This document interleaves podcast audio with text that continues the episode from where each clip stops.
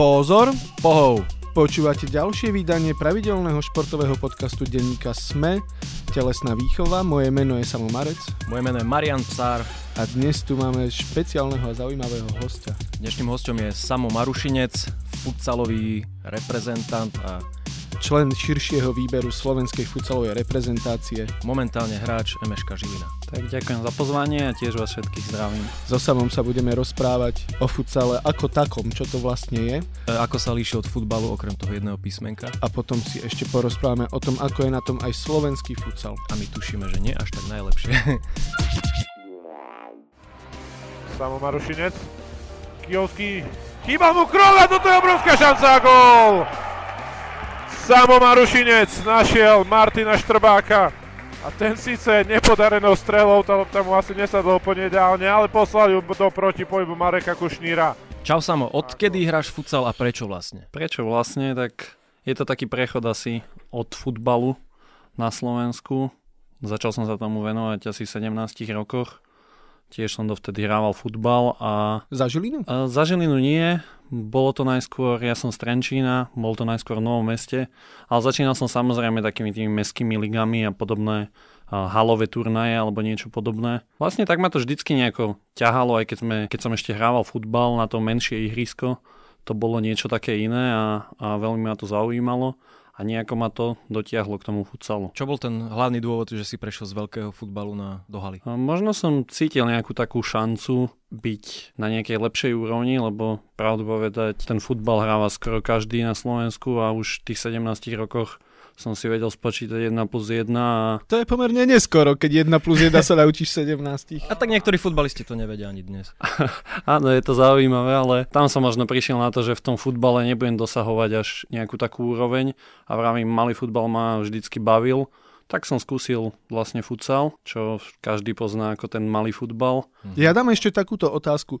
A halový futbal a futsal, to je to isté? Ja keď niekomu vysvetľujem, čo to vlastne futsal je, tak mu poviem, že je to halový futbal. Ale sú tam samozrejme odlišnosti, nemôžeme si to predstaviť, že hodí sa futbalová lopta do haly a teraz je z toho futsal. Tak sú nejaké odlišnosti, hrá sa na hádzanárske bránky, hrajú len 4 hráči v poli plus brankár a hrá sa to s loptou slomeným odskokom. Drží sa pri zemi. Mhm. Áno. A je o veľkosť menšia. Je to 4 lopta. A sú tam nejaké špecifika aj v pravidlách. Myslím, že napríklad, že aut sa zahráva nohou, nie? Áno, aut sa zahráva nohou. Napríklad s brankárom si môžeme prihrať len jedenkrát. Nemôže sa s ním hrať stále ako vo futbale. Potom musí prerušeniu hry alebo super musí odobrať loptu, až potom znovu môžeme hrať s brankárom. A keď si s ním prihráš teda dvakrát, že si donútený situáciou, tak super má loptu? Je to nejaký nepriamy kop? Je to nepriamy kop od toho miesta, kde to vlastne brankár zastavil. Ak je to v šeske, no tak z hranice toho brankoviska. Uh-huh. To už je taký mini pokutový kop. Áno, dá sa to tak povedať. Ale tiež sú zase, keď sa dostávame k týmto štandardným situáciám, tak by som to nazval, tak...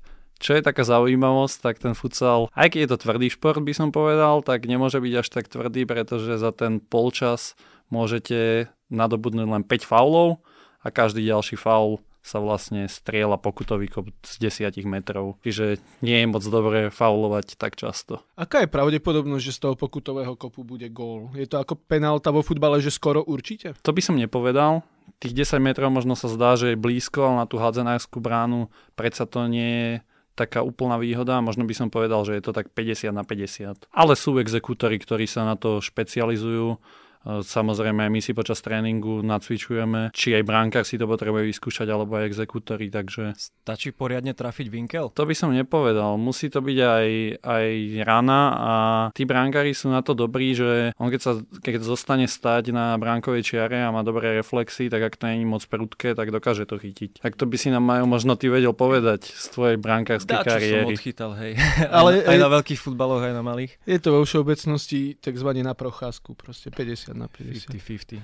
Dlho, hej, ešte jedna otázka, ako dlho trvá ten polčas? Polčas trvá 20 minút, ale predstavme si to, približím to teda k hokeju, že čas sa zastavuje a je to teda čistý čas. Takže hráme 2x20 minút čistého času. Tam padajú góly, nie? Áno, možno aj preto to by som to divákom priblížil viacej, že padá tých gólov určite viacej ako vo futbale.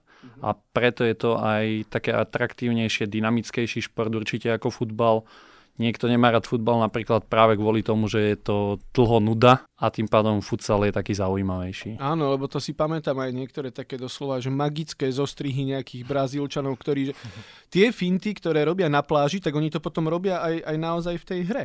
Áno, áno, je to tak. A mnoho aj futbalistov, hlavne tých brazílskych, začínalo práve v Brazílii futsalom, možno skôr tým nejakým pouličným futbalom, no ale vlastne je to v podstate futsal u nich, lebo takto tam nejako funguje v Brazílii. Tuším, Ronaldinho teraz nehrá futsal niekde v Indii.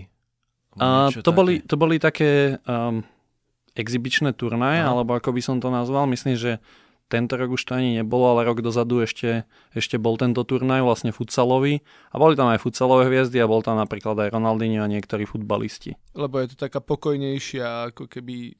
pomalšia kariéra už potom, keď máš nejaký vek, možno je to tak? Asi áno, a podľa mňa tých brazílskych hráčov to aj láka z tej stránky nejakých tých trikov a tomu predvedeniu samého seba. Že konečne môžem robiť to, čo som vždy chcel. Áno, áno, také niečo. A nemusím sa asi až toľko nabehať, nie? Tak ako to je... Ja vidím, že tam občas tí hráči pendlujú tak do kolečka, ale zase nemá to ihrisko 105 metrov. Áno, to môžem ešte povedať napríklad k tomu striedaniu. Striedanie je tam hokejovým spôsobom. Zdá sa niekedy možno, že to ihrisko je malé, ale je to úplne iný pohyb ako vo futbale.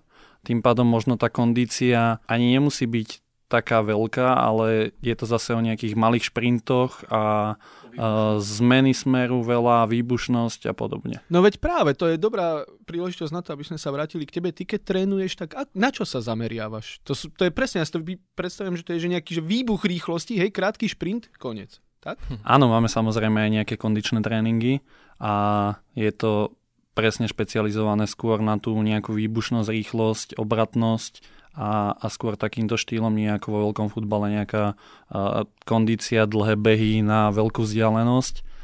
Ale samozrejme treba tam aj nejakú tú kondíciu, niečo teda vydržať musíme. No. Ty keď si taký, že povedzme najlepší z mužstva, koľko odohráš z tých 40 minút? Dá sa to nejak? No, tak zase nepovedal by som ani najlepší z mužstva. Nehovorím, že si, ale keby si, že samozrejme, si bol, ale... kebyže si nejaký chára futsal, tak koľko stráviš? Zase záleží často aj od trénera, lebo taká klasika, minimálne Slovensko, Česko, Maďarsko bolo vždycky, že sa striedali dve štvorice vlastne. Čiže bolo to možno rozdelené nejako pol na pol, čiže tých 20 minút toho čistého času odohrala jedna štvorica, druhá štvorica.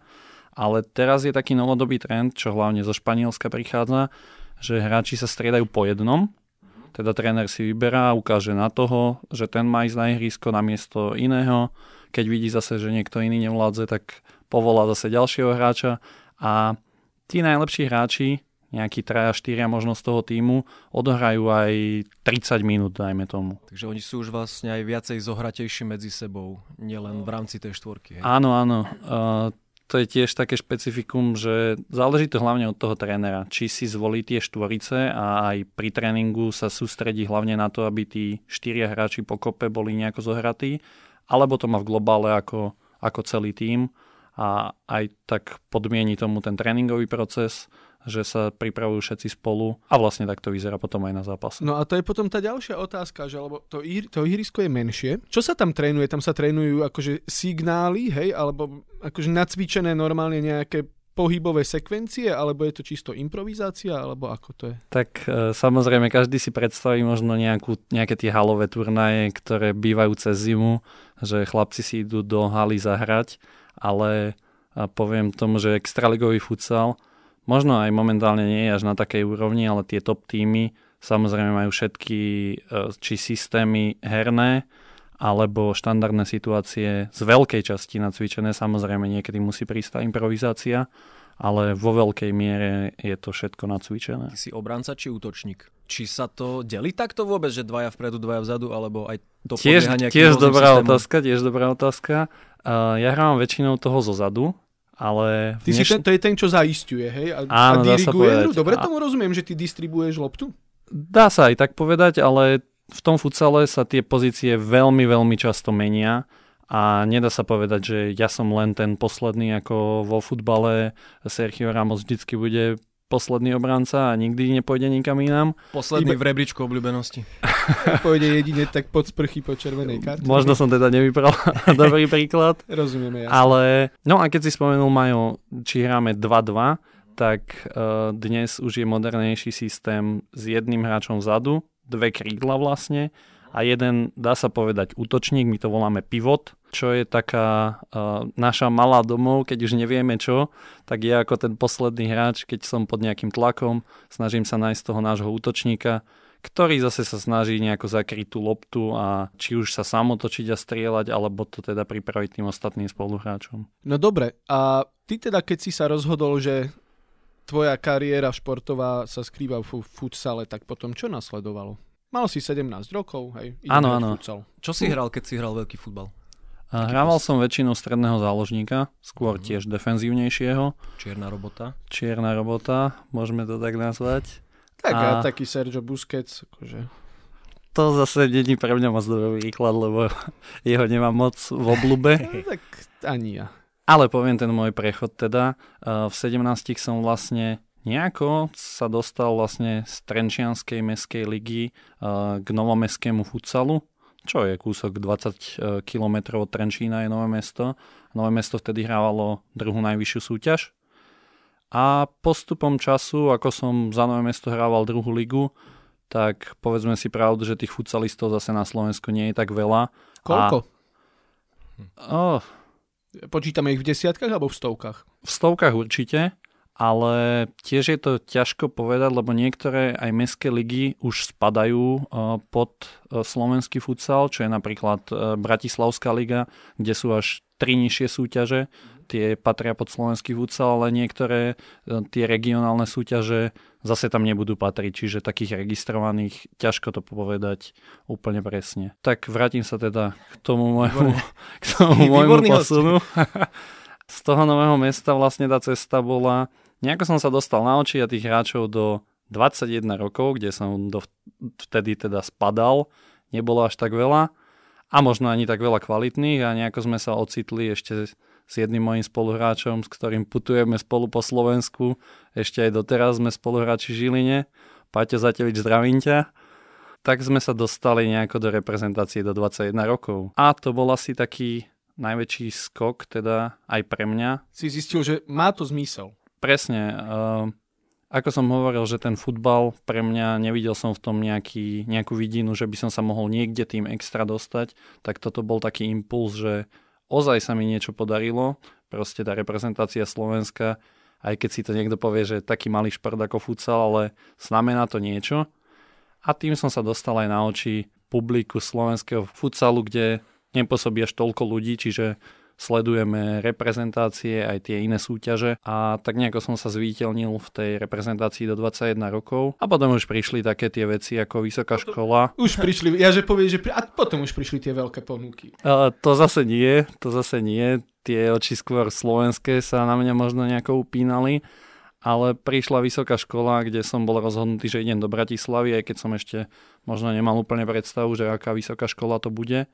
A to sa nejako medzi tou slovenskou futsalovou komunitou porozpráva. Prišla teda ponuka z jedného bratislavského tímu s názvom Pinerola Bratislava, ktorý dnes už v podstate nepôsobí v slovenskej lige, ale to je taká zapeklitá situácia. To sa ešte porozprávame. Tu Pinerolu to si pamätám, oni boli že dobrí. Áno, vyhrali sme aj titul a ešte dávnejšie, keď Slovmatic pôsobil v slovenskej súťaži, čo bol dlho majster Slovenska, myslím, že 11 titulov, nechcem uraziť chalanov, lebo tiež kopu kamarátov tam, tak sme im sa snažili konkurovať, aj keď to bolo veľmi ťažké, no a raz sa nám to teda podarilo až k tomu titulu. Niekedy je jeden titul viac ako 11, lebo si ho viac vážiš. Áno, tak oslavy boli vtedy veľké. A teraz hrávaš za Žilinu. Ako to vyzerá? Lebo ty teda študuješ, dnes máš poslednú skúšku pred, teda v 9. semestri, tak toto poviem, že posledná ozajstná skúška pred štátnicami, držíme ti palce v čase, keď sa to bude vysielať, už budeme vedieť, ako to dopadlo. A ako toto funguje potom? No fungovalo to veľmi ťažko. Bola tá ponuka zo Žiliny prišla vlastne na poslednú chvíľu, keď práve Pinerola oznámila, že teda slovenskú extraligu tento rok hrať nebude po nejakých sporoch aj s vedením futsalu a teda takto sa rozhodli. kopu nás, chalanov, čo sme tam boli, tak má nejaké ambície s tým futsalom a na poslednú chvíľu sme sa museli rozhodovať, alebo skôr teda brať, čo prišlo, aká ponuka. Ja som sa teda rozhodol pre Žilinu, išli sme tam 4 hráči z bývalej Pineroly, čiže to bolo nejaké lákadlo, plus tréner tam bol, ktorý už síce nepôsobil v Pinerole, ale pár rokov dozadu nás trénoval, čiže ten ma oslovil a nejako ruka dala ruku a ocitol som sa v Žiline. A to spojenie je ťažké. Škola v Bratislave, tréningy v Žiline. Netrénujem toľko, koľko by som si sám predstavoval. Sú to len väčšinou 2 tréningy do týždňa, niekedy keď sa dá stihnúť, tak 3. Školu som si v podstate tiež musel nejako rozvrhu pratať podľa toho, aby som aspoň niečo stihol. A bolo to veľa cestovania. A tí, čo trénujú všetky tréningy, to je 5 tréningov týždeň alebo ako? Sú to rozdelené tréningy, niektoré majú len juniori a chodia tam teda niektorí hráči aj z Ačka, či už dobrovoľne, lebo neberme to zase, že sme profesionáli, nazvime to poloprofesionáli, akože nejaké peniaze za to dostaneme, ale nikto tam nie je, že by len hrával futsal. A či už sú to študenti, alebo niekedy práca nedovolí, tak všetky tie tréningy sa nedajú stihnúť a väčšinou sú to 4 tréningy do týždňa. Tých hráčov, čo bude ozaj na tých všetkých 4 tréningoch, by som možno narátal na jednej ruke. Takže to nie je až taká katastrofa, keď ty teraz trénuješ trochu menej. Akože katastrofa to nie je, ale samozrejme aj individuálne musím dobiehať, lebo sám na sebe pociťujem, že telo potrebuje trochu viac pohybu ako len tie 2 tréningy. No a potom tie zápasy, to sa hráva cez víkend, predpokladám? Áno, taká klasika úplne slovenská je piatok večer, či o nejakej 19. alebo 20. Predstavme si, že niekto to robí po obede, tak aby stihol aspoň ten zápas. Ale napríklad v Žiline to funguje tak, že hrávame až sobotný termín. Takže piatoček je slušný, hej? Áno, áno. Piatok musí byť slušný, lebo inak to nejde. Jasné, jasné. A tie tréningy trvajú ako dlho vlastne? Hoďka pol? Tak... Taká hodina a pol ako futbalový tréning, len to budeme trochu iné zastúpenie, či už v tých signáloch alebo podobných veciach, ktoré sa na tréningu robia. Lebo mám to tak zafixované, že teda ten futsal sa pomerne často objavuje v športových správach. Slovensko je dobre? S tými športovými správami, akože áno, niekedy sa tam objaví, ale myslím si, že zrovna na Slovensku často sa chceme vo všetkom porovnávať s Českom a napríklad futsal v médiách Slovensko a Česko nedá sa porovnávať, lebo keď si pozrieme iba české športové spravodajstvo, tak sa neskutočne viac venuje futsalu ako na Slovensku. Samozrejme, keď je nejaký vrchol súťaže, či už finále ligy, možno nejaké semifinále, tak áno, mihne sa v médiách, že existuje aj futsal, ale je to podľa mňa veľmi málo. No a sme dobrí? Sme dobrí. Ťažko to takto úplne povedať. Momentálne sme sa dostali do poslednej fáze kvalifikácie na majstrovstvá sveta, vlastne medzi najlepších 16 tímov Európy, kde budeme hrať vlastne kvalifikačnú skupinu na začiatku februára v Chorvátsku, ale tie šance, poviem reálne, sú veľmi malé na ten postup, lebo zo 4-člennej skupiny, kde sme boli vlastne tretí nasadení, postupuje len jeden priamo. A to budú Chorváti. To Chorváti budú veľmi ťažko, lebo je tam ešte Rusko a Azerbajdžan. Rusi budú top favorit tej skupiny. No a ten druhý ide len do baráže, kde opäť chytí ešte niektorého z úplne fantastických tých krajín európskych, čiže ten posun na svet je veľmi ťažký, ale snáď už najbližšie Euro by sa mohlo podariť a dostať sa konečne na šampionát. Tam hrá koľko mužstiev? Na Eure bývalo 12 tímov, teraz by sa to malo rozšírovať. A normálne si ma zaskočil, lebo nie som si úplne istý, či tam bude teraz 16 alebo až 24 tímov. OK. Takže Rusom ešte neprišli na doping vo futsale, hej? Zatiaľ iba vieš. Zatiaľ nie. Vo futsale zatiaľ nie. A kto sú také tie dobré mužstva vo futsale? Lebo ja si stále poviem, že dobre Brazília vybavené. Oni sú, alebo kto je dobrý? Áno, tak Brazília a Španielsko sú úplne tie top krajiny, ale tiež je to možno tým Brazília tie individuálne schopnosti a Španieli sa snažili hľadať nejaký ten kľúč na nich. Prišli na to, že ten systém zrovna bude to, čím možno porazia Brazíliu a teraz by som povedal, že už ich predbehli, čiže Španieli sú tá úplne extra trieda. A možno, čo by sme sa divili, tak super sú Iránčania. Iráne je to národný šport a sú trojka na svete. Mhm. No a z Európy samozrejme také tie klasické krajiny ako Rusko, Taliansko sú úplná špička, možno Argentína.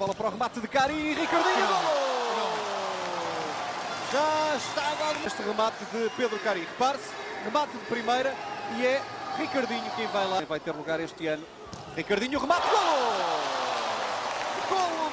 A títo úplne špičkoví hráči, oni sa tým živia? Samozrejme. V Španielsku sú, myslím, až prvé dve súťaže, úplne profesionálne.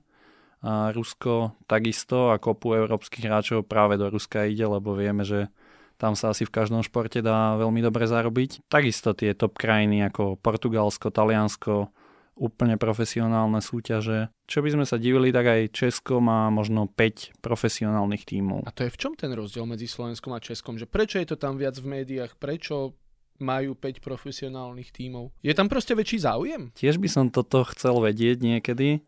Možno zrovna aj ten priestor v médiách, možno na začiatku 5-10 rokov dozadu, že vôbec dostali a mohli nejako zlepšiť pohľad na ten šport, ako je futsal, ale celkovo na športy, ktoré nie sú až také známe. No a týmto spôsobom nejako postupne to išlo a či už sponzori alebo ľudia, ktorí sa tomu športu radi venovali a vedeli dostať peniaze aj do takého športu, ako je futsal, tak ho posunuli na takú úroveň, že dnes tam majú 5 profesionálnych tímov. No dobre, a čo sa teda stalo s tou Pinerolou?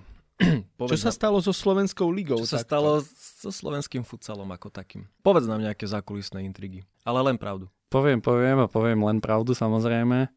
Tak dnes, to som ešte nespomínal, slovenskú extraligu hrá len 7 tímov a vlastne druhá celoslovenská súťaž síce nikdy ani neexistovala, ale mala bratislavskú súťaž, ktorá stále funguje, a mala západo- a stredoslovenskú súťaž, ktorá bola dohromady. Tá dnes neexistuje, čiže v podstate postup... Bol v tom zmetok a teraz je ešte väčší.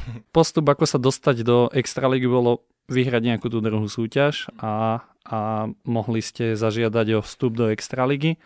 Ale táto sezóna začínala tým, že klubov bolo málo a hoci kto sa mohol prihlásiť do extraligy. To sa nepáčilo Pinerole, ktorá minulý rok vyhrala titul, ale ja som sa toho nezúčastnil, lebo som bol na hostovaní v inom bratislavskom týme vo Wild Boys. Vlastne Pinerola, keď sa toto dozvedela, že do extraligy by mali ísť týmy, ktoré tam v podstate nemajú čo robiť, tak povedali, že to sa im moc nepozdáva, plus ten nejaký marketingový priestor, ktorý ponúka slovenský futsal, je asi žalostne malý. A toto všetko, keď sa spojilo, tak prezident Pineroli povedal, že tak toto nie a klub vlastne nenastúpil do súťaže. A je s ním čo teraz? To si spomínal, že sa hráči ako keby rozprchli, hej, že on vlastne prestal existovať. Prestal existovať, ale samozrejme je tam nejaká pokuta z toho, že bol prihlásený do súťaže a len do nej nenastúpil. No a hráči, čo tam boli, tak vlastne samozrejme sme všetci dostali voľnú ruku. Prezident nám umožnil prestupy, ale vravím, bolo to na poslednú chvíľu a museli sme si hľadať kluby. Čo je zaujímavé, že my sme ešte vlastne odohrali za Pinerolu na začiatku tejto sezóny Ligu majstrov ako víťaz minulosezónnej extraligy. No a vlastne klub sa rozpustil až potom. V tej Lige majstrov sa vám ako darilo? Ligu majstrov sme hrali vlastne main round na Cypre. Postupovalo len jeden tím. Mali sme strašne smolný druhý zápas, kde sme strašne bili nášho protivníka. To bol kto? To bol turecký tím, univerzitný, ale úplne si nepamätám ten názov. A prehrali sme ten zápas, aj keď sme vyhrali asi 45 nástrely, čo bolo úplne neuveriteľné. Nevedeli sme dať gól proste v tom zápase, to kto nevidel, tak neuverí, čo sa tam dialo. A v poslednom zápase s Cyprom, ktorý bol s nami spolufavorit tej skupiny, sme museli vyhrať o 5 gólov. Hrali sme v podstate od začiatku bez brankára, lebo o 5 gólov vyhrať není málo a oni mali kvalitný tím. Už sa nám podarilo vyhrávať o 3, ale samozrejme tá prázdna brána je vždycky veľké lákadlo. No a nakoniec to skončilo 5-5 a to nám nestačilo. Bez brankára znamená, že brankár je v poli, alebo ide preč a ide na miesto neho iný hráč? Záleží, aký kvalitný je ten brankár. Áno. Keď vie aj z nohou veľmi dobre hrať, tak samotný ten brankár ide pomôcť svojmu týmu do útoku a hrajú vlastne 5-4, ako keď si to predstavíme presilovku v hokeji. Ale často sa to robí aj tak, že niektorí z hráčov si oblečie brankársky dres a vlastne ten brankár vystrieda toho hráča v brankárskom drese a ten teda... A ten hráč, keď stihne dobehnúť do šestky, môže chytať loptu. Hej? Áno, áno, samozrejme. No a tá slovenská liga, teda Pinerola nehrá, hej, tým pádom musela ísť aj kvalitatívne dole. So Slovmaticom sa čo stalo? Slovmatic po úmrtí prezidenta pána Grendára zostal v takej krízovej situácii, kde jeden rok im pomáhal Slovan a volali sa aj Slovan Bratislava, ale potom sa to nejako prestalo dariť sponzorovať, alebo neviem, či tam boli nejaké problémy a hrajú len druhú slovenskú ligu v tej bratislavskej časti. Čiže z Bratislavy hrá teraz niekto tú extraligu? Bratislavský tým v extralíge nenájdeme. Aké sú tam vlastne mesta? Hrajú dva žilinské týmy. Ja pôsobím v MŠK, ešte je tam makrotým Žilina. Potom je Lučenec, ten vedie extraligu úplne jednoznačne, lebo nachádzajú sa tam aj brazilskí hráči a majú to trochu profesionálnejšie ako asi všetky tie týmy ostatné v extralige. Potom je tam ešte Banská Bystrica. Teraz vlastne skončila základná časť a toto sú tie 4 týmy, ktoré hráme vlastne nadstavbu od 1 až 4. A tie 3 týmy v tej spodnej časti sú Levice, Nové Zámky a Prievidza. Mm-hmm. Košice nič? Košice nič. Tam bol kedysi taký, že Izolex, nie? Košice mali... Dlhodobo veľmi silný futsal, aj mnoho reprezentantov je práve Košičanov. Však ja ich poznám z pokru. tak ako teba. Áno, ale je zaujímavé, že v Košiciach to nejako upadlo už možno 5 rokov dozadu a žiaden tým už 5 rokov v podstate ani z východu nepôsobí. Ešte chvíľu bol Prešov v extralige, ale tam to tiež nejako upadlo. To je rovnaké aj s veľkým futbalom, aj v Košiciach, asi aj v Prešove. Ja tríme staré rany. Áno, to bola taká myšlienka do prázdna, iba aby som ťa podráždil. A teda Slovmatic, on bol taká viac menej liaheň pre reprezentantov? Ono to bývalo tak, že v podstate tí reprezentanti všetci, alebo tí kvalitní hráči prišli do toho Slovmaticu, lebo vravím, ako keď bol ten Slovmatic, tak ten pán Grendár vedel spraviť z neho úplne profesionálny tím a vlastne keď chcel byť niekto na Slovensku futsalový profesionál, tak vedel, že to znamená cesta len cez Slovmatic, inak sa to nedalo.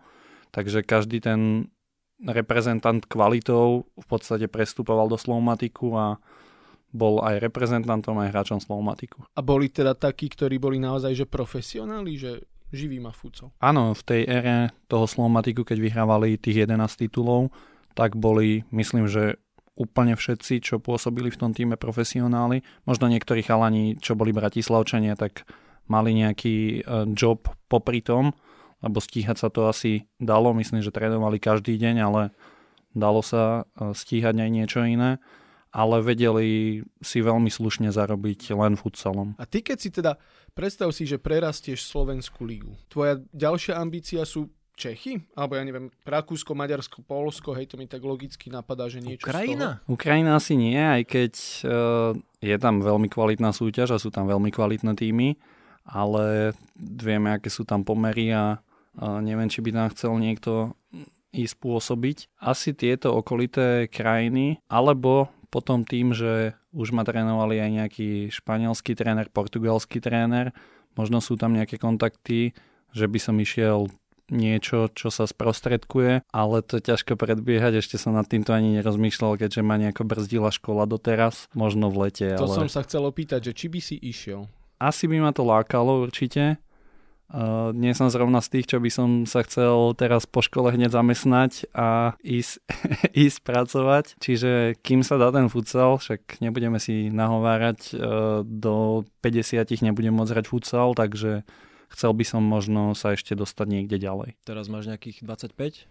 26 som mal. Mm-hmm. Si v najlepšom futsalovom veku. Tomu ver. Áno, do tej 30-ky je to asi fajn. Jasné. Tak možno aj tento podcast si vypočuje nejaký futsalový agent. Také niečo je? A samozrejme existujú títo futsaloví agenti a ako som hovoril, hlavne Španielsko, sú asi aj nejakí ruskí, ale Španielsko, Brazília... Ruskí agenti sú rôzne. Španielsko, Brazília, Taliansko. Máš nejaký vysnívaný klub, respektive obľúbený? Ja si myslím, že každého futsalistu láka taká nejaká meta vysnívaná je španielská liga. Tá je najlepšia na svete. Tá je najlepšia na svete, úplne jednoznačne. Tam tiež že dominujú že Real a Barcelona? Alebo to majú nejak inak? Je tam Barcelona, FC Barcelona je tam a madridský klub sa volá Inter Movistar. Títo sú dlhodobo najlepší. V Interi Movistar aj možno aj niekto, kto nesleduje futsal, tak by mohol poznať Ricardinha, čo je veľká futsalová hviezda. Ale aj ten už má svoje roky a plánuje teraz presun odtiaľ preč. Predstav si to teraz tak, že máš 20 sekúnd, možno 30 sekúnd na to, aby si povedal, prečo je futsal výnimočný a prečo niekto, kto napríklad má dieťa teraz, hej, a chcelo by sa venovať nejakému športu, tak proste, že prečo futsal? Ja som mal priateľku, ktorá vždycky hovorila, že my sme rozmaznaní futbalisti, pretože nám je zima vonku a radšej hráme ten futbal v hale. Tak možno aj kvôli tomuto. Býva nám väčšinou teplejšie, keď to zoberiem s takouto nadsázkou. Ale futsal je veľmi zaujímavý šport, hlavne kvôli tomu, aký je dynamický a často sa to skôr mení hore-dole. Aj keď prehrávame o 4 góly, neznamená to, že prehráme ten zápas. A možno hlavne z takéhoto hľadiska veľmi zaujímavý pre diváka, pretože tých gólov padá veľa. Dobre sa na to pozerá.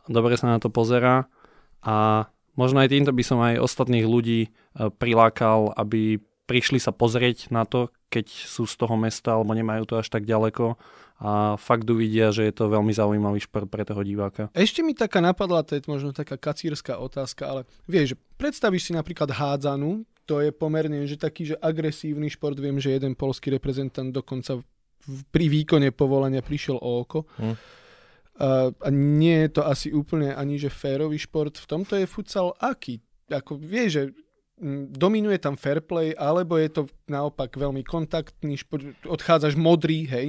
A so zlomenou sánkou, alebo ako? Respektíve, keď už si ideš vyničiť tých 5 faulov, ideš úplne že do pola, alebo... Akože tých 5 faulov to... To na tým.